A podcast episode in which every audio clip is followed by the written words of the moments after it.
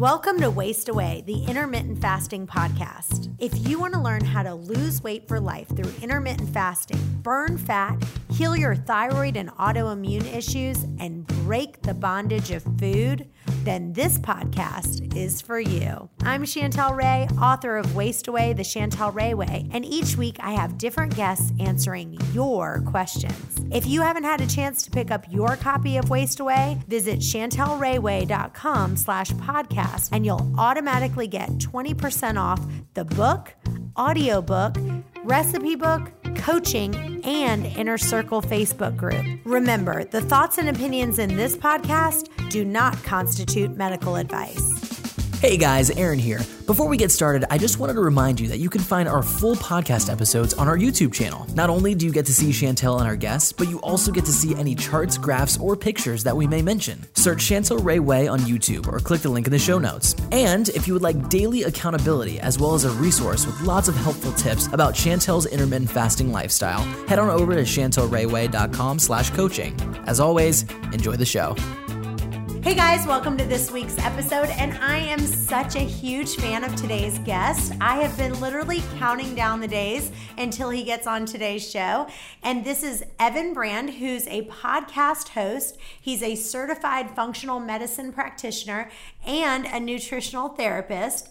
He's passionate about all the things I'm passionate about chronic fatigue, obesity, depression epidemics. And after solving his own issues, um, he has created this podcast. So tell you're you're so open about your personal health journey. Can you just kind of walk our listeners for those who aren't familiar with your story to kind of give us a quick glimpse? Sure. Yeah. Well, the more I tell this story every week, so the more and more I tell it, the further back I see the timeline go of dealing with issues as a kid, you know, having skin issues that led into gut issues that led into mood issues is kind of the the progression it happened. And so for me, I didn't really know that something was wrong until I got into college. I was in business school at the time. I was realizing that I couldn't pay attention in school. First thing I had to do when I'd go into a new building was figure out where the bathroom was, because who knows when I'd have a, a spout of irritable bowel and have to go run and poop. And that's not normal, but you assume that that is normal because that's your everyday reality. So what you do is you start to modify your lifestyle to try to mitigate your symptoms, right? So people that have chronic fatigue, they may stop exercising because they can't. They have intolerance to it, but it doesn't mean exercise is the problem. That just means that they're modifying their lifestyle or people that, you know, depend on energy drinks because they're tired all the time. It's not a deficiency of energy drinks that's the problem, right? So we do all these little hacks. We try to self self-soothe and self-medicate ourselves whether it's with sugar or drugs or alcohol or whatever i didn't do any of that i just had gut issues and couldn't figure out why so it took me probably a decade at least of of studying and researching and seeking out other practitioners and figuring out that i had many gut problems. I had parasite infections i had bacterial overgrowth i had candida problems. These are all various bad guys in the gut that everyone has that i see you know? People say oh well you're biased, but the average American lives a far more unhealthy lifestyle than the people who reach out to me. So the people who reach out to me, they've already done all the low hanging fruit, just like I did, you know, getting rid of gluten, getting rid of dairy, going to bed on time, getting toxic people out of their life, getting toxic chemicals out of their life, and they still have symptoms. And that was me. You know, I did all the low hanging fruit that you could read about on the internet, on health blogs and such but it took the deeper dive into the functional testing, you know, running tons of blood work, saliva, stool, urine, just looking at every body system. So now I teach practitioners to do the same thing. I'm working on a course, but it's slow going. I'm just so busy with clients. I want to get the course done because I want to be able to clone myself and help more people, but uh, I'm just so busy with clients. So that, yeah. that, that course is almost done, but it's not done yet. And your podcast now has over 7 million downloads and counting. And I know you've authored several books. Talk about those books. Yeah, my all, all of my books except for the one that I did with the publishing company were out of necessity for myself. So my first book was called REM Rehab. I still sell it, still sell quite a bit of it. it you know, being the the stage of sleep where you're getting uh, a lot of dreams and different things going on. There's many, many stages of sleep, but REM is just the one that people know about. So that's why I called it REM Rehab. It was a book all about my struggles with sleep, It's huge. Insomnia is a huge problem. I mean, I can't tell you. I would say I have more clients that have sleep issues than clients who do not have sleep issues. Wow. You know, like everyone complains. I'm not I'm not rested in the morning. They complain that they need coffee to get their brain going or they don't want to talk to people. They're so grumpy they don't want to talk to people until they get their caffeine in. You know, this is an epidemic. I mean, just type in CDC, look up the Center for Disease Control and look up the millions of cases of sleep disorders. So that was part of my own struggle. So what I did is I outlined some protocols that I've implemented in terms of diet, supplements, changing your environment, like turning off your Wi-Fi router, getting removing the electromagnetic fields from your bedroom, all the things I did to help my own sleep issues, that's what I wrote about. So And I know that you really talk about your you dialing in your diet and that that diet has been a huge part of your healing. What kind of foods do you eat and what do you kind of avoid? The, the I'll start with the things I avoid just because it's easier. Most people think of dieting as like a restrictive thing where it sucks and it it's annoying and you have to do it and then you don't want to do it and it takes willpower and all that. My diet takes zero willpower. So the things I avoid are sources of dairy besides butter. I do tons of butter. I'm totally fine with it. Most people, if their gut is in decent shape, they should be fine with butter. But in terms of cheeses, yogurts, conventional creamer, those are your main sources of dairy people are doing. It's very easy to eradicate those or at least find an alternative. If you just absolutely have to have creamer in your coffee, you can do coconut milk, you can do almond milk, hemp milk. There's really no excuse. It's so easy to get away from it. And I find that probably 85% of my gut issues, sinus issues, headaches, it was related to a combination of dairy and gluten. So getting out the gluten, that's also very easy. Now, just because you're gluten free doesn't mean you're healthy because you can still go eat a gluten free cupcake yes. that's made with rice flour and tapioca starch and sugar and other things. So, gluten free does not automatically equal healthy if it's still a processed food. So, my diet, what does it look like? Typically, just meats, vegetables, some nuts and seeds. I do some berries. So, like today for breakfast, I did some pastured sausage, did a little bit of bacon, half of an avocado couple handfuls of blueberries, handful of pecans, and that's it. And my brain is feeling great. My tummy feels great. I will be good until at least noon. And then I'll eat probably, I had some pasture chicken that I made, like a rotisserie. I'll probably have some of that. I've got some steamed broccoli with butter that I'll probably heat up that. And dinner, I usually do starch with dinner. So I don't purposely follow low carb for any weight loss reasons. My weight's perfect. I keep six pack abs pretty much year round, but and it, and then it should be easy for all men to do that. But it's just the diet. We have so much sugar in the diet. Like I said, even if you're eating quote unquote gluten free, these guys are still eating you know gluten free pancakes and pouring maple syrup all over them. So. Uh, so dinner, that's when I do starch though. So I'll do like sweet potato, I'll do some butter and cinnamon on there. Cinnamon's really, really good for helping stabilize blood sugar. You can get some trace minerals in cinnamon that really help you. So if you're somebody who's having blood sugar crashes, you're getting hangry, you know, cinnamon is something I like to do with my meals, especially at dinner, because it'll help you sleep a bit better. And starch helps you sleep a little better too. My go-to is sweet potato, but you could also do plantains, cassava chips. Those are good. There's a brand called Siete. Oh, I love those chips. Those yeah, are so good they're addicting so you got to be careful. Yeah. uh, but but that's it you know and then i'll do I'll, I'll rotate through my seeds. So some days i'll do pumpkin seeds some days i'll do sunflower seeds. I just kind of rotate through.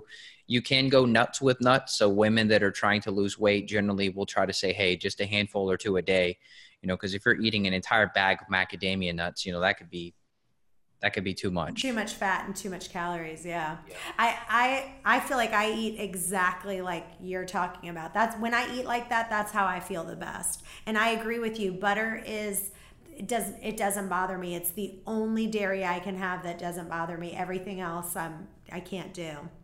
And it may not be forever. Now if yeah. i you know i did i had some raw cheese like a week ago and I was totally fine. You know, sometimes oh, wow. we can revisit foods that we had to previously avoid and we're fine, you know. So so I try to encourage people don't be too fearful about it. There's a lot of mm-hmm. fear in the diet space. You know, people are afraid of this and that, but you've got to choose your battles, you know. You can't be afraid of any, everything cuz then you just feel like you're going to starve to death. And so I try to tell people, look, you know, you you go what I my typical prescription is go for an autoimmune paleo template which is a little more strict because you do pull out eggs, you do pull out all grain, and you do that for 60 days. And then we start adding stuff back in. So we add back in eggs, we add back in this, we add back in that in a certain order of operation. And then that way we can see, okay, when I added in peppers, that's when my joint pain started up again. So then we know we have an issue with nightshade. So if you hit the reset button, it's much easier. If you just pull a couple things out of your diet, you may not find what was the actual culprit. So that's why I try to go a little more strict in the beginning and then we just add things back in. And then usually that's how we discover the underlying sensitivity or allergy. Yeah. And right now I'm actually doing a fast. Um, for me, that's the thing that kind of really resets my body. It like literally like right now I'm I'm doing a three day fast. And so I'm having nothing but water. And talk about like resetting your body literally back to factory settings. And then i can that's how i can kind of see okay if i eat this you know this flares me up you know and this is what goes on. One of the things that i'm really excited about that i heard you talking about on your podcast was red light therapy and i actually ordered a light for my own. I'm i'm i'm so excited to get it. Um, so kind of talk about some of the benefits of red light therapy and how someone can can order one yeah, so I had a far infrared sauna. I've got it behind me. It's in pieces because I'm selling it because I switched over to a near infrared sauna, which I also have behind me. And, you know, I kind of fell for it that far infrared is the best. But when you look into the research, you actually see that near infrared light, which are these red light bulbs, I've got one here on my desk here. I keep it on my desk. This is a, well, the cord's not long enough. Here it is. So this is a single this is a single bulb, a single light panel. I keep this on my desk, and basically with near infrared, it actually does penetrate deeper. Now, uh, I did a podcast with this with Dr. Mercola. We were talking about near infrared a little bit, and we talked about red light and red light being supportive to your mitochondria. Many, many people in the modern world, including myself, have some mitochondrial dysfunction, meaning we're not producing enough energy from the cellular level. Now, part of that is due to toxins. So, part of that's due to antibiotics. It's due to glyphosate and other chemicals in the food and the water, the soil. So, you know, cleaning up your toxins is very important. You can take special supplements to support your mitochondria and help your energy. And then you can do red light therapy. So, that's kind of where red light therapy comes in. It's just a bonus. So, I blast myself with that light throughout the day while I'm working on the computer. And then I have the big sauna, which is called the pocket sauna. I've actually got the more expensive one, which is the one that has an EMF canopy over it. That way you can just be in an EMF free zone. And that way Bluetooth and Wi Fi and other signals can't penetrate you. Therefore, you're able to relax in a deeper state in that sauna. So I have both. I have the single and I have the big one. So with the single, you're putting that on kind of like how many hours a day would you? So you just have it at your desk, and how many hours would you say you put that on for? Yeah, I, I would use it uh, I would use it for about 10 minutes every hour. So you just turn it on and you just have it next to you while you're working, and then you just turn it off. You know, after a while, you don't want to put it directly onto your head.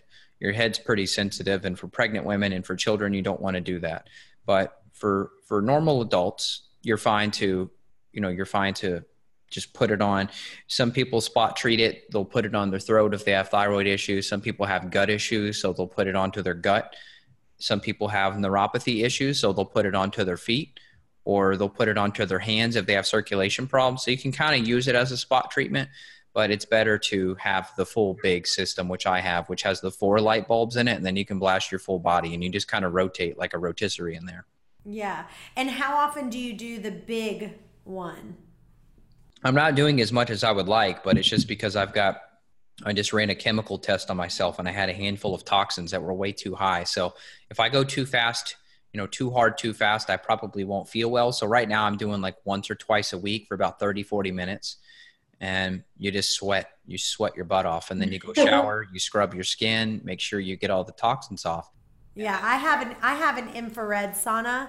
Um, and it, every day that I do it, I feel like a million bucks, and I literally leave there just dripping with sweat. But I think I'm going to get one of the one of the ones that you have. You probably should. Now we have a practitioner account with that company, and so you can just get a hold of us because we do get special pricing on it. It's not not not huge, but you do get it for cheaper through us rather than Sauna Space directly, who's the company.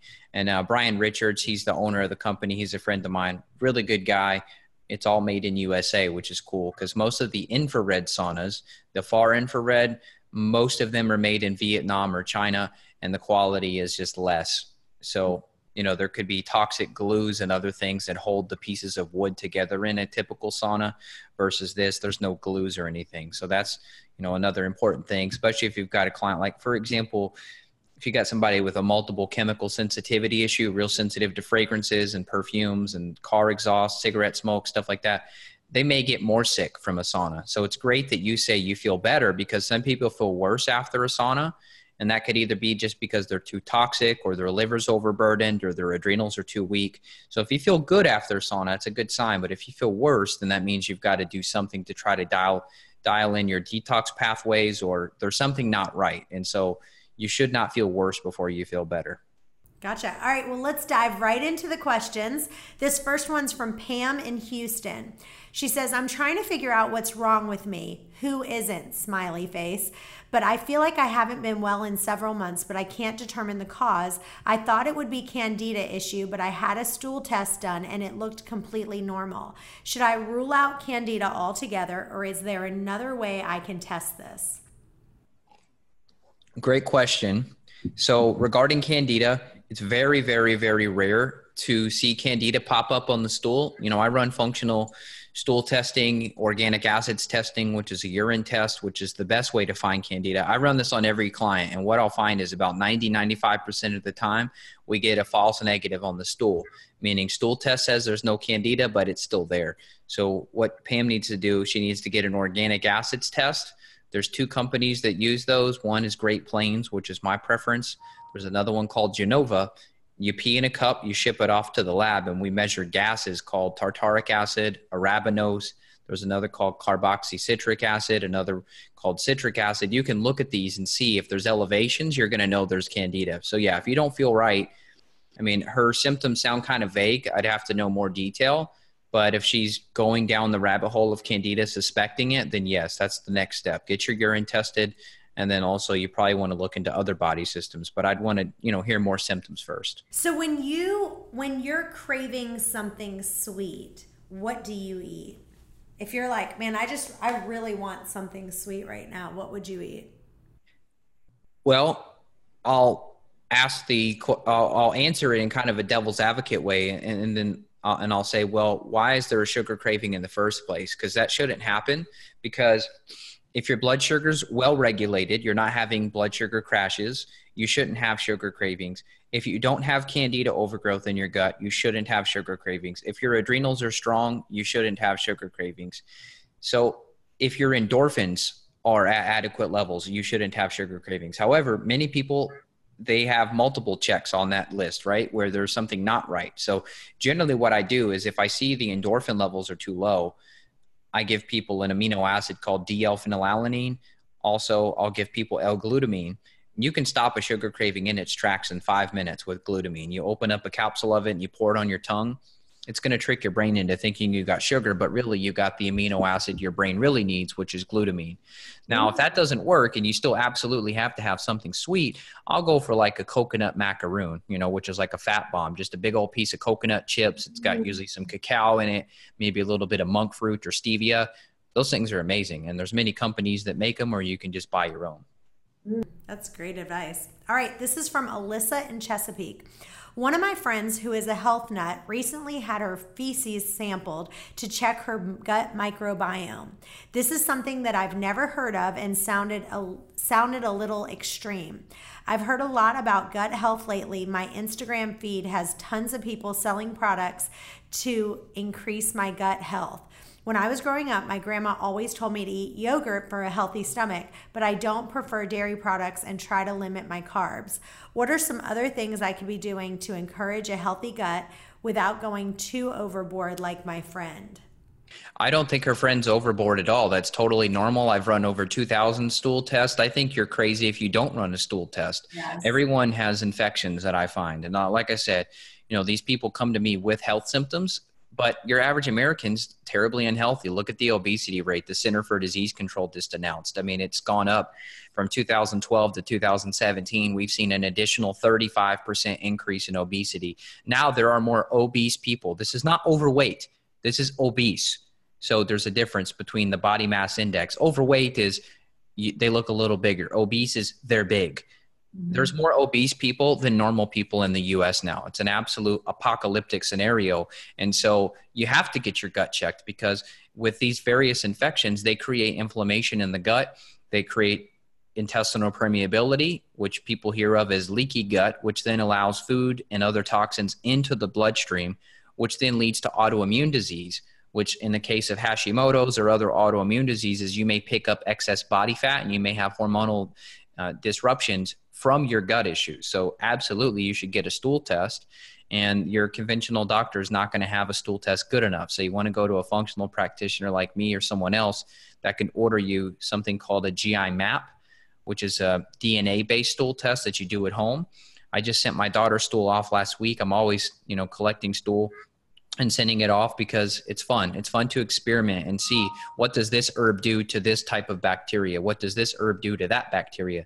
So before you go and buy supplements that you might not need, you want to get yourself tested. You know, I kind of coined the term supplement graveyard. It's silly. You're going to go online, you're going to buy something that's supposed to do this or that, but here's the deal. Let's say you go buy something that says it's going to heal your gut well, if you have infections like parasites and you take a supplement to heal your gut, you're going to waste your money because you don't fertilize the garden when there's still weeds in it. You got to pull the weeds out first. So that's why testing is always first step.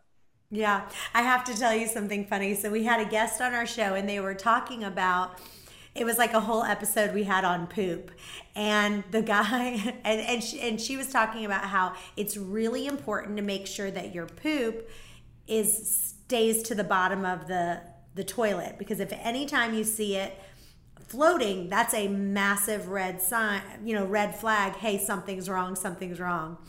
And so, you know, I've been recently going to the bathroom and, you know, obviously checking to make sure. And one day it was floating and I was like, oh my God. like, yeah, it, it's common. Yeah. So what that means is that means you're not digesting your fats very well. And so there's a marker we test for on the stool called steatocrit and that's a percentage. And so what we want to see is preferably below 10%, meaning less than 10% of your poop is fat.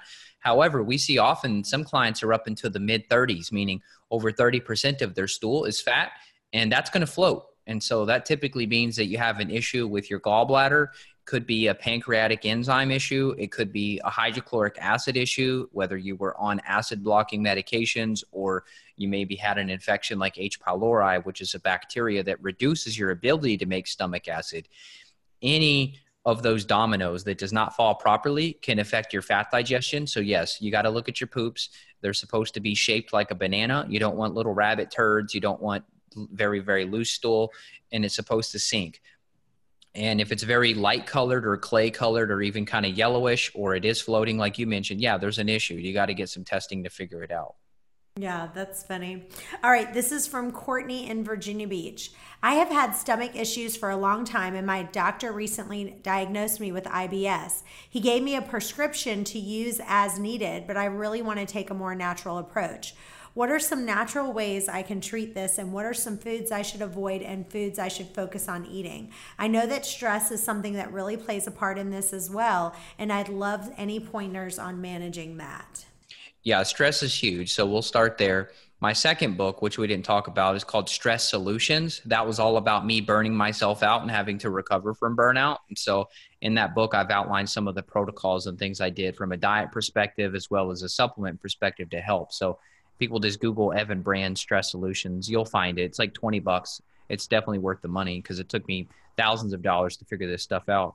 Now, regarding the doctor, what a joke. That's the same diagnosis I got. I got diagnosed with IBS. They recommended three prescriptions. I took none of those because your issue with your gut is not a deficiency of pharmaceuticals, right? You should right. ask them that question when the doctor says, Oh, I've got this prescription. oh my gosh, I love that line. I love yeah. that line ask them say okay so you're saying my ibs is caused by a deficiency of this pharmaceutical drug and they're not going to know how to respond to you. Even if they were to refer you to a gastroenterologist all they're going to do is potentially do an endoscopy on you which where they stick a scope down your throat to try to investigate. Problem is half the time just google it for yourself type in endoscopy infection or endoscopy acquired infection. What you're going to find is half of the people that go in for these routine procedures to investigate these gut issues they end up leaving the hospital or facility with an antibiotic resistant infection because they didn't clean it from the last guy they stuck it down. And so, very big issue, which is why you should stay far away from hospitals unless you're dying. Now, what you should do instead is get a stool test because I was diagnosed with IBS about a decade ago. And that's a generic term, which means we have no idea what's going on in your gut, but it's something not right. So get a stool test, confirm whether or not you have infections. And then regarding the diet piece, yeah, go and auto, go autoimmune paleo for 30 to 60 days. And there's many, many guides online, so you can just look it up. My friend Eileen, she wrote a book called The Simple Guide to the AIP protocol. So I would look that up. You could just type in that book on Amazon or just write down my website, evanbrand.com slash AIP. It should take you to the page where you can check out her book. I don't get paid to promote her book. I just know it's a good, simple book. And what it's going to show you is basically what I told you to do already earlier, which is meats, veggies, good fats, etc. That alone is going to help your symptoms, but ultimately you need some deeper investigation. Hey guys, I'm so excited that my new book, Waste Away, The Chantel Ray Way, is now available on Amazon, Barnes & Noble, and pretty much anywhere you can find books. But we also have the audio book, the ebook, and my new recipe book that you can download all the recipes that I love that I make, and it's super cheap. It's all my favorites. Anyway, if you have a minute to write a review on Amazon, I would be ever grateful. Okay, this is Beth in Georgia. I've pretty much gone chemical free except my perfume. Marc Jacobs Daisy is my signature scent, and everyone knows me by it. My hippie friends harass me by saying that it doesn't do me any good to cut out all the chemicals around me if I'm still using this perfume. Is that true? Is my perfume this harmful? I can't find a great alternative, and I've tried mixing some essential oils, and it's just not the same. Beth in Georgia. Beth, I love your hippie friends. That's awesome. your hippie, your hippie friends are exactly right. So what I would do with you, I mean, I, I don't ever like to be the bad guy that tells people to change things, right? I like to use the data, which is why I run lots of testing on people. And what you're going to find is there's a chemical that is called 234 methyl hippuric acid. And this is a common chemical. The parent chemical is called xylene and this is found in perfume. So I don't care how fancy or how much you pay it, $100 a bottle or whatever for your perfume. I don't care. I don't care how good you think it smells. Most people, including me, don't want to smell that crap. And why is it not good for you? Well, so xylene is a chemical that creates oxidative stress. And so any women that have an elevation in this chemical, which I guarantee if we tested her urine, we would see elevated xylene. There's other chemicals in perfume as well. It's synthetic, but xylene is the number one chemical we're going to see. And this causes oxidative stress. And sometimes there's symptoms associated with this depending on the level. So it could be nausea, it could be dizziness, it could be vomiting. Um, depression is quite often with xylene exposure. So yeah, I, I would get rid of it immediately because it's not doing yourself any good. Xylene is is oxidized in the liver. So the liver can process this chemical, but why put something in the liver that you have to process if you can avoid it? So, I mean, yeah, essential oils. If you just absolutely have to smell, I don't know why women and men too. I'm just going to pick on women because women typically smell more than men, but I don't know why people think they have to smell. Like nobody wants to smell that. You know, if I walk mm-hmm. past, like my wife and I, we were in in Gatlinburg a few weeks ago, and we walked past this group of older women, and I got like seven different smells, seven different types of perfume that I had to walk through. I called a perfume bomb. So I just put my put my nose, you know, under my shirt when I walk past because I'll I'll end up with a headache from it. Yeah, I've gotten to the point that I don't use any perfume at all anymore. So I agree. I'm with her hippie friends. Well, here's the thing too the marketing companies would love you to think that you need perfume to smell good, but men and women both make natural pheromones. This is why certain men are attracted to certain women and certain women are attracted to certain men. There are certain scents that are naturally emitted from the human body, which you can be attracted to. So, I mean, you probably know this if you're listening and you've got a partner, your partner has a particular smell to them and you may like or maybe you don't like it.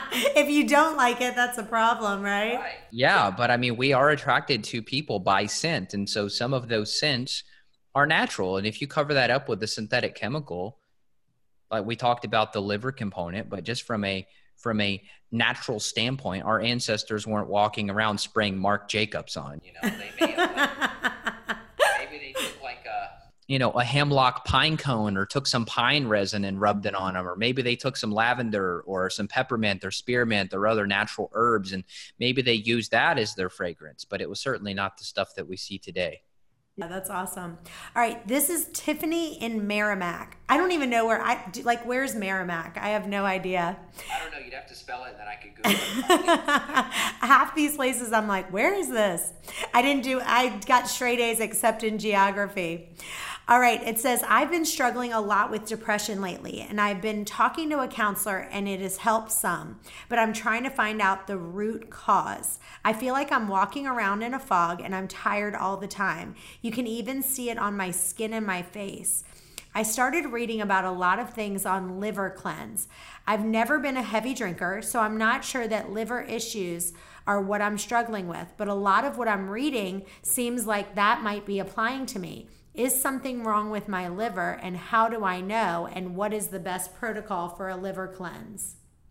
Great question. These are really awesome. So, yeah, I mean, a liver cleanse could be a possible option. I just don't like the term liver cleanse, just like I don't really like the term like detox. Like you see these people selling these detox teas or detox tea. It's like, give me a break. So, what, what I would say is based on the symptoms, we heard of depression, we heard that her energy levels are low. There's likely a combination of issues. Hey, maybe she's wearing Marc Jacobs too, and it's the xylene is causing her her liver to be overburdened and cause her depression. I'm serious. I've seen it on a piece of paper. And then we use certain herbs to eradicate these toxins, and the women are no longer depressed. Now, there could be a neurotransmitter component to this. So there could be some issue with dopamine and or serotonin, as well as the endorphins, norepinephrine and epinephrine. There could be gut inflammation. If she has gut infections, we know nothing of her diet, so we don't know what she's eating or if she has infections in her gut because gut inflammation can cause depression for sure. Uh, other things, it could be mitochondrial dysfunction. We don't know what she's been through in terms of antibiotics. We don't know whether she was a C section baby or was she born uh, vaginally.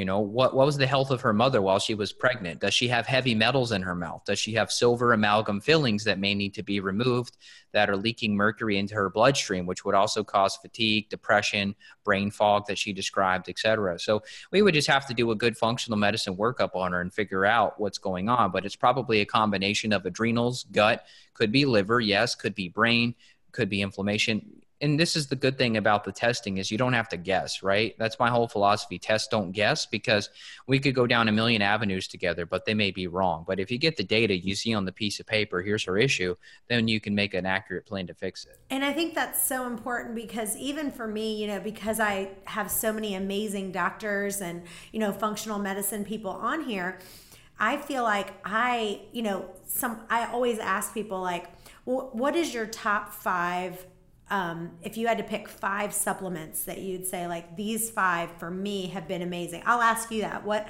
what would you say are the top five for you that have been kind of instrumental? Well as you know i could say five supplements that are all gut related. I could say five that are all liver related. I could say five, five that are good for your liver. All right so we can chat about liver. So i've got a formula i've created called liver synergy. That's kind of my go-to. And i would say with the liver you've got to pay attention with liver formulas because you have a phase one and a phase two of your liver detoxification. And if you upregulate, meaning you crank up the phase one de- phase one detoxification pathway, you may feel worse, which is why I generally work on the phase two mm-hmm. pathway, which helps people think of it as think of phase one as you turning on the water hose. Think of phase two as you unplugging the water hose, taking the golf ball out of the end of the hose so that the water can flow out. You don't want to turn on more water if you can't get the water out because the hose is plugged. So I typically work more in the phase two section. N-acetylcysteine, it's one of my favorites. It's a derivative of an amino acid called cysteine. Very powerful antioxidant, very helpful for protecting the liver. N-acetylcysteine also helps to form glutathione. Glutathione is your master detox hormone in your liver.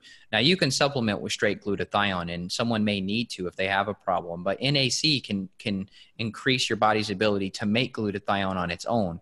Uh, another liver herb, milk thistle, very easy, very common. I will tell you, I for milk thistle, and I think I, I have some liver issues, even though I, I'm the same way as this girl. I don't drink a drop of alcohol, but um, she, when I took milk milk thistle one time, I I think I took too much of it and I literally had like hives all over my body. And I was like, oh my gosh. Yeah, so the skin is a detox organ. So if the body, if you're trying to do something too hard or too fast, the skin may have to come in and kind of pinch hit, right? If the liver and the kidneys, or if you're not pooping properly or you're, you're dehydrated, your kidneys are unable to keep up the skin may have to to do some extra work, which is what happened to you probably. Right. Skull cap is a favorite of mine. Skull cap is something that can be helpful for Lyme disease and co-infections as well. Schisandra extract, it's a berry. Uh, Schisandra really good for the liver. It can act as somewhat of an adrenal support too. Burdock root, big fan of burdock, also great for the liver. So those are kind of my go-to liver herbs. But if you ask me another category, it would be a totally different list. Gotcha. And I think what's really important is that people need to stop and see someone like you so that we can figure out because just listening to a podcast and going, okay, I'm going to take that, I'm going to take that. I think I think for me, I just take way too many supplements because every time I listen to a podcast, I'm like, oh, I need to try that. I need to try that. So now I'm taking all this stuff and you can get out of control with it. So you That's need right. you need someone like you where you can sit down and go, okay, let's see what you need. You might not need this and you need this. Totally. Okay. Totally. Yeah. I mean, that's why I've got a pantry full of stuff. And most people listening do. It's because, ooh, maybe I need this. Maybe I need that. Maybe you need none of it. So yeah, don't don't please don't add to your supplement graveyard. Don't go out don't go out and buy what I just said because you think it sounds cool. Figure out what you're doing first. Right. Okay, Stacy in Grand Rapids. I suffer with psoriasis and I love that you have taught me how to improve it with intermittent fasting. I've also noticed that certain foods make it worse, especially gluten and dairy. I do my best to limit these foods, and when I do, my psoriasis is much better, but I still can't get it to go away completely. I've been starting to take HCl acid, stomach acid, which has really helped. I know that you deal with psoriasis as well, but you haven't talked about it much on the podcast lately. Have you had any recent breakthroughs or found anything that's really helping you? I'd love to hear about it from your next doctor that comes on too. Stacy in Grand Rapids.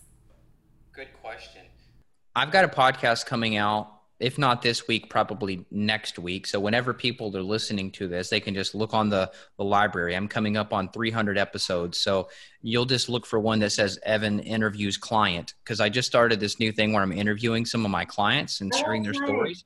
People like it. I'm getting good mm-hmm. feedback. And so I, I have an episode coming out with a woman who her daughter had pretty much full body psoriasis. I mean, she was covered so bad. She was nine years old.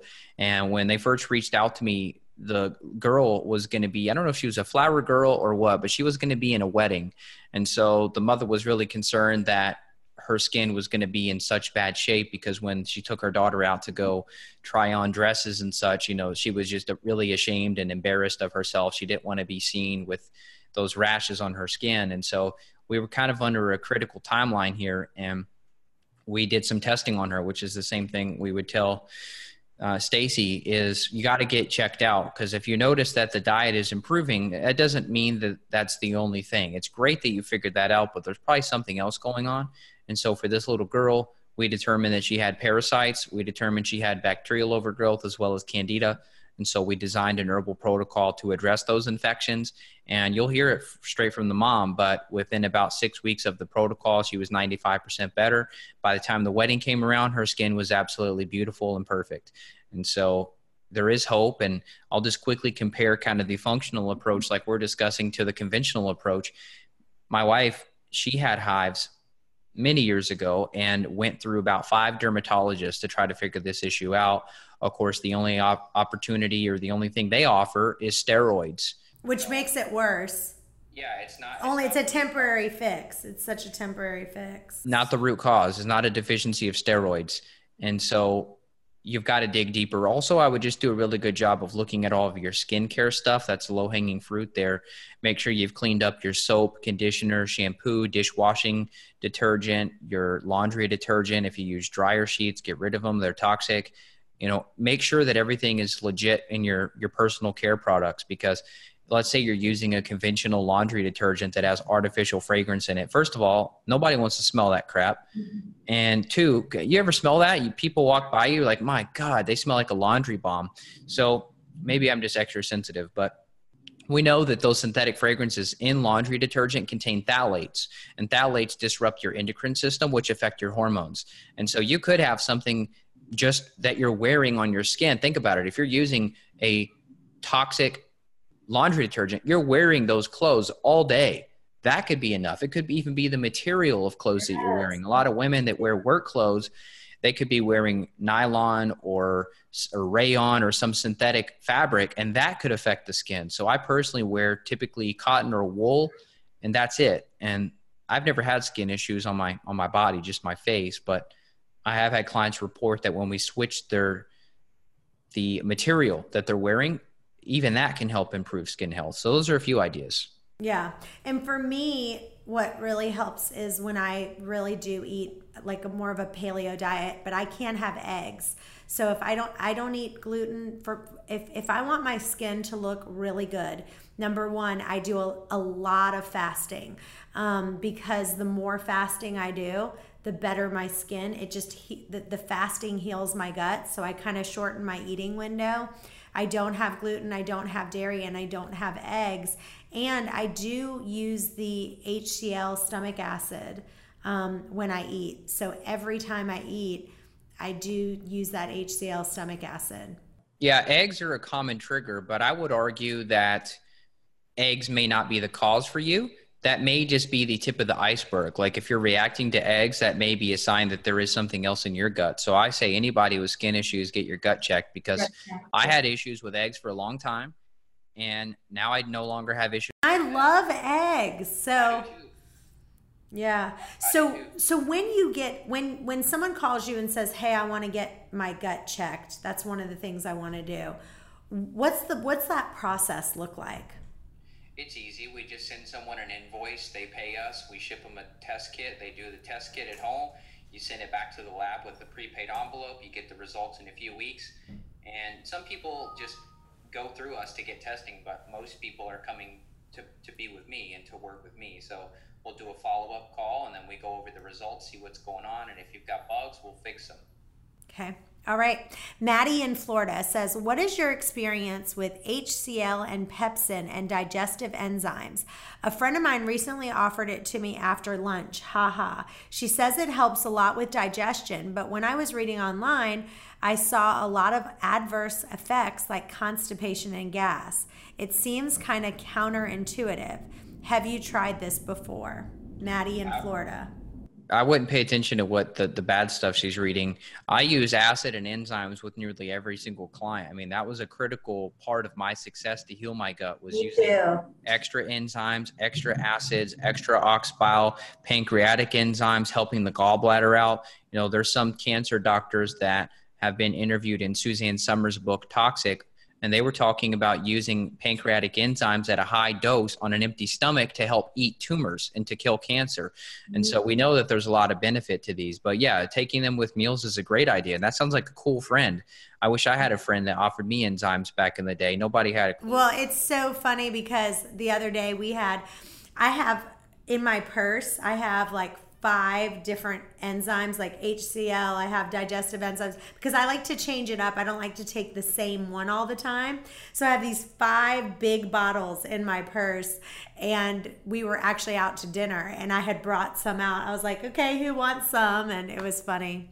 I love it. Yeah, I hope that becomes the norm because, as we know, based on the work of Dr. Jonathan Wright, who wrote the book Why Stomach Acid is Good for You, one of my favorite books, yes. we discovered that after age 20, you make less acid and enzyme every year. So by the time you're age 40, you're making not much acid and enzymes. And that's just because Mother Nature's not as interested in you. She thinks you may not be producing babies at that age. So she doesn't really care if you're optimally digesting your proteins anymore. Versus when you're 20, you know, super fertile age, Mother Nature wants you to digest well so you can make a healthy fetus. So it's not that Mother Nature wants you to die when you're 40. You're still plenty young, but it's just that she just cares about you a little bit less. And so that's why you've got to take it into your own hands and take your supplemental enzymes.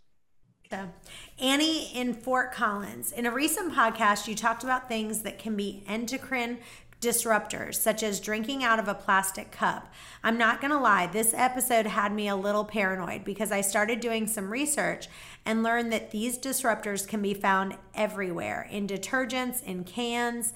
If I think about it too much, I can go crazy. What are some of the main disruptors I should try to be aware of and try to avoid?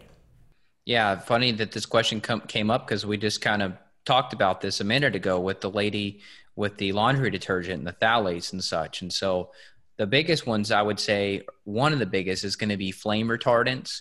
And so, you know, even in in there's only one on the entire market that does not have flame retardants, but 99.99999% of all car seats have flame retardants added to them. So mm-hmm. your infant or your toddler is sitting in the car seat getting exposed to flame retardants, screwing these kids up from a hormonal perspective before they even hit age five, which is why we're seeing very, very early puberty. We're seeing many, many, many more childhood cancers than we've ever seen before. Autism rate is extremely high. We're talking one in 36 has autism now. Used to be one in 10,000 just a short time ago. Now, course, that's a whole nother can of worms. I don't have time to go into today, but flame retardants and other toxins are, are part of that. So making sure that you're not giving flame retardants to your children by avoiding it in their pajamas as well. You know, there's a lot of clothing, for example. Believe it or not, you can look at a, a child's sleepwear and you can look at the tag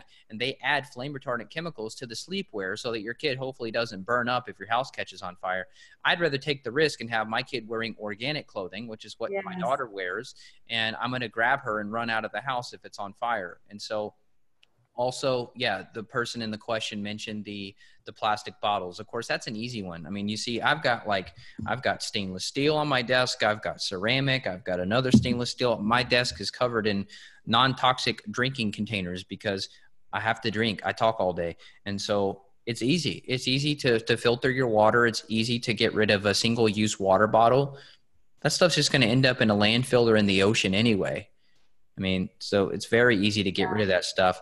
We talked about the makeup, the cosmetics. You know, mm-hmm. cosmetics are a big source. Hair dye is a big source of toxins.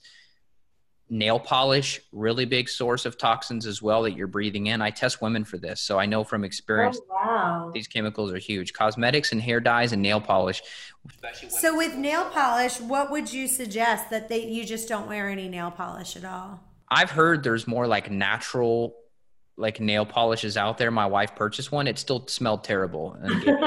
so I'm guessing it was still not super good. So there is a an organization called the Environmental Working Group. They have a database called Skin Deep, and you can go and review and research the different top brands of cosmetics that are supposedly cleaner. I just haven't done it, but yeah, supposedly there's healthier options out there. I've heard of like organic hair dye, for example. Mm. I don't know how good it works, but I'd rather have organic hair dye that doesn't have chemicals than my hair look pretty, but my brain is fried due to the chemicals. Yeah, I know there's one. It's called Davines, and it's not hundred percent organic, but it's like the most organic that they have in a lot of salons um, not a lot, but a few. Like there's like two salons in this whole area that kind of carry it.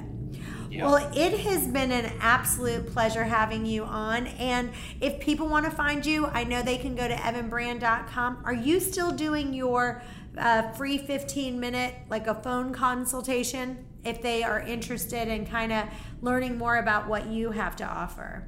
Yeah, so I have a staff member that does that. About a year or two ago, I just got too busy. I couldn't do the yes. 15 minute free call, but I've been training. Uh, she's also her name's Megan, and uh, I've been training her for the past two plus years now. She's got all the same functional medicine credentials as I do, and I've trained her on my specific protocol. So yeah, if people want to reach out, they have symptoms, they can chat with her the 15 minutes is really just to hear about your symptoms and figure out, hey, can we actually help you or not? And we're going to tell you straight up, yeah, this is something we could definitely work on, or no, we can't. Most issues, and I've got a whole list of conditions that I work on on my site. People can just look through that. Most issues, there's a root cause. Like I, like we talked about with IBS today, we talked about with depression today. Depression is not a deficiency of antidepressant drugs, you know. So anytime, and I don't know why that's such a revolutionary way to think, but it is. So until that becomes the common way to think, I'm going to keep beating the drum that, hey, it's not a deficiency of drugs. Now, have antidepressants save lives? Have other drugs in pharmaceutical industry save lives? Absolutely. But with these chronic health issues that we're talking about, we're not talking about acute issues. I'm not saying if you break your arm, come to me. Please don't. Now, if you want like a, a natural, holistic protocol to heal yourself after you break an arm, you need natural anti inflammatories and things like that to avoid intestinal bleeding from taking ibuprofen. Yeah, reach out to me for that. But if you break your arm, go to the doctor. But, but but if you've got a skin issue or a gut issue or you're depressed or you're anxious, the one girl asked earlier, she said that she was going to a counselor. That's great. You know, that's a good first step. The counselors and psychologists and psychiatrists, they have a role in society. I have clients that actually are counselors. They're like, hey, I can't fix these people with just talking. What do I do? And, you know, I teach other practitioners what they should be doing or asking about because, look, if talking fixed everybody's problems and if a gluten-free diet fixed everyone's problems, I wouldn't be here. Right. Right. That's so, so good. Well, thank you so much for being on our show. And if you have a question that you want answered, go to questions at chantelrayway.com. We'll see you next time. Bye bye. Hey guys, thanks for listening to today's podcast. If you enjoy the podcast, it would mean the world to us for you to leave a review on iTunes to get this podcast out to others that may have the same questions that you do. And as always, if you have a question that you want answered, email those to questions at chantelrayway.com. And if you would like daily accountability as well as a resource with lots of helpful tips about Chantel's intermittent fasting lifestyle, head on over to chantelrayway.com slash coaching. Thanks again, and we'll see you next time.